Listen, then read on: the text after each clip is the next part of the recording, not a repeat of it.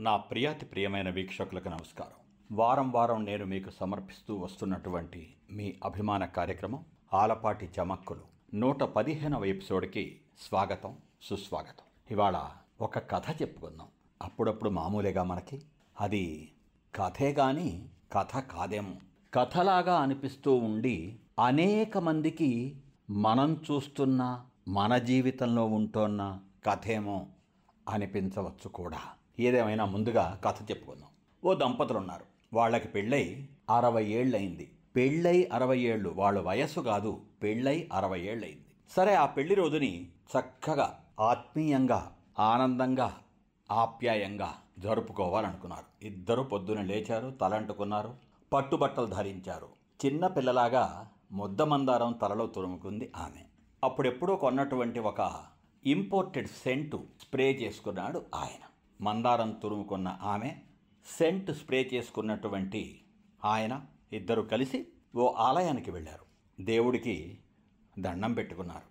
నేను ఇంకో పద్దెనిమిది పెళ్ళి రోజులు జరుపుకోవాలి.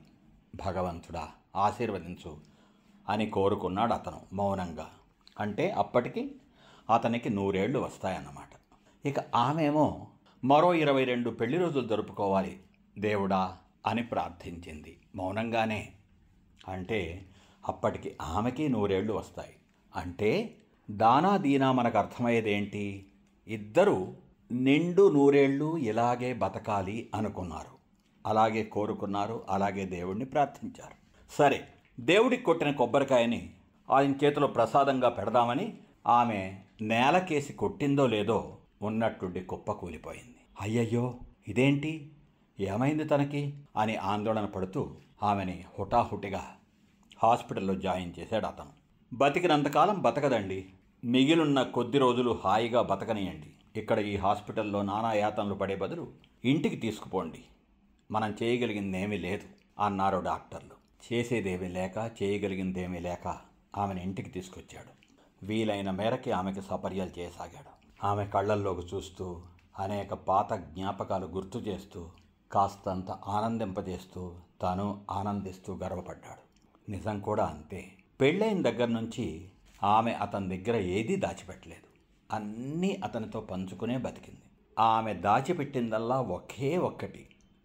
ఏమిటది? ఒక ట్రంకు పెట్టా. అది పైన అటక మీద ఉంది. దాని విషయం మాత్రం నన్ను అడక్కండి. అందులో ఏమున్నదో చూడకండి అని ఇంతకాలం పాటు ఆంక్షలు విధించింది కాబట్టి ఆమె అతను ఎన్నడూ ఆ పెట్టిని ముట్టను లేదు తెరవను లేదు అందులో ఏముందో చూడను లేదు. చూడాలని అనేక సార్లు అనిపించినా కూడా ఆ కోరికని బలవంతాన అణుచుకున్నాడు. ఇక ఇప్పుడు ఈ చివరి ఘడియల్లో చూడాల్సిందే. ఆ మాటే చెప్పాడు ఆమెకి. సరే చూడండి అందాను హటక మీద నుంచి ఆ పెట్టెని జాగ్రత్తగా దించి మెల్లమెల్లగా తెరిచి చూశాడు. ఏమున్నాయి అందులో? రెండు ఉలెన్ స్వెట్టర్లు. వాటితో పాటు ఓ మూడు లక్షల రూపాయలు. నగదు. ఈ స్వెట్టర్లు ఏమిటి? అని అడిగాడు. దీర్ఘంగా నిట్టూర్చి చెప్పసాగింది ఆమె మన పెళ్ళైన కొత్తల్లో మీతో పాటుగా పెళ్ళైన తర్వాత నేను ఇక్కడికి బయలుదేరి వస్తున్నప్పుడు మా నాయనమ్మ నన్ను చాటుగా పిలిచి ఓ సంగతి చెప్పిందండి. ఏ కారణం చేతైనా నీ భర్తతో పోట్లాడకు అన్నాడు. ఒకవేళ అతని మాటలకో చేష్టలకో పోట్లాడాలి అన్నంత కోపం వస్తే నీకు చేతైనట్లుగా స్వెట్టర్లు అల్లుతూ కూర్చో. నీ కోపం దానంతట అదే పోతుంది అని. మా నాయనమ్మ చెప్పినట్లుగానే ఇన్నాళ్ళు చేశానండి. అతని కళ్ళ వెంట జలజలా రాలాయి అశ్రువులు. ఆ రెండు స్వెట్టర్లని ప్రేమగా గుండెకి హత్తుకున్నాడు. అంటే అరవై సంవత్సరాల వైవాహిక జీవితంలో ఆమె తనతో పోట్లాడాలనుకున్నది రెండంటే రెండే రెండు సార్లు అన్నమాట చాలు. నేను చాలా గ్రేట్. ఐఆమ్ వెరీ గ్రేట్ అనుకున్నాడు అతను ఆ ఆనందం ఎక్కువసేపు నిలవలేదు. మరి ఈ మూడు లక్షలు ఈ క్యాష్ సంగతి ఏమిటి అని అడిగాడు.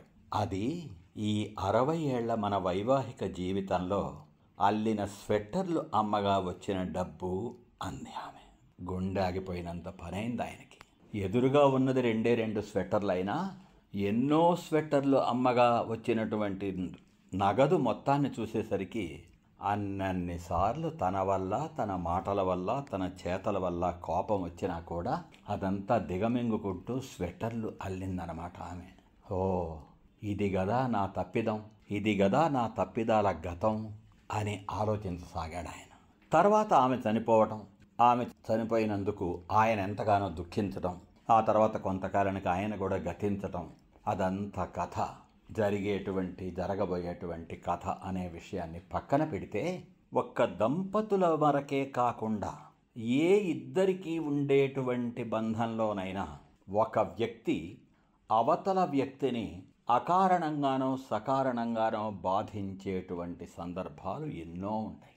అకారణంగా జరగటం ఏ కారణం లేకుండా జరగటం అనేది పక్కన పెడితే ఈ సకారణంగా ఉందే అంటే ఒక్కొక్కసారి కారణాలు మనమే సృష్టించుకొని వాటి వల్ల పోట్లాటలు చేసుకోవటం అనేటువంటిది ఏదైతే ఉందో దాన్ని మనం నివారించుకోవచ్చునేమో ఆలోచించాలి కదా నోరుంది కదా అని భాష ఉంది కదా అని మాటలొచ్చు కదా అని మాట్లాడే చాతుర్యం ఉంది కదా శక్తి ఉంది కదా అని అనేక సందర్భాలలో మనం అవతలి వారిని గాయపరిచేలాగా మాట్లాడుతూ ఉంటాం. అనేక మందిని. ఎవరి హృదయాన్ని వాళ్ళు తడిమి చూసుకుంటే అర్థమయ్యేటువంటి యథార్థ జీవన సత్యం ఇది. ఆ పోకడని మనం కాస్త నివారించుకొచ్చామో ఆలోచించొద్దు.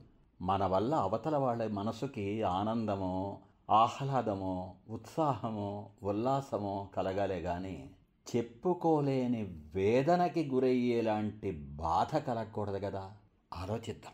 అందమైనది జీవితం అని మనం అనేకసార్లు అంటూ వింటూ ఉంటామే. అటువంటి అందమైనటువంటి ఆనందప్రదమైనటువంటి జీవితాన్ని మనం కొన్నిసార్లు ఎలా పాడు చేసుకుంటూ ఉంటామో మనకు అర్థమవుతుంది ఇక ఇవాటి కొసమెరుపులో ఇందాక నుంచి మనం మాట అనేటువంటి విషయాన్ని గురించి మాట్లాడుకున్నాం కాబట్టి పిపీలికాది బ్రహ్మ పర్యంతం అంటే చిన్న ప్రాణి అయిన చీమ మొదలుకొని సాక్షాత్తు బ్రహ్మ వరకు ఈ చరాచర సృష్టిలో నిండి ఉండేటువంటి ఎనభై నాలుగు లక్షల జీవరాశుల్లో మనిషికి దేవుడిచ్చిన ప్రకృతి ఇచ్చినటువంటి వరం ఈ మాట. ఆ మాటని మనం మంత్రంగా వాడుకుంటే అందరికీ ఆనందమే. దాన్ని మనం దురుపయోగం చేస్తే అనవసరమైనటువంటి విషాదమే. మళ్ళీ వచ్చే ఎపిసోడ్లో కలుసుకుందాం. అంతవరకు సెలవ్. సే లవ్ మీ ఆలపాటి.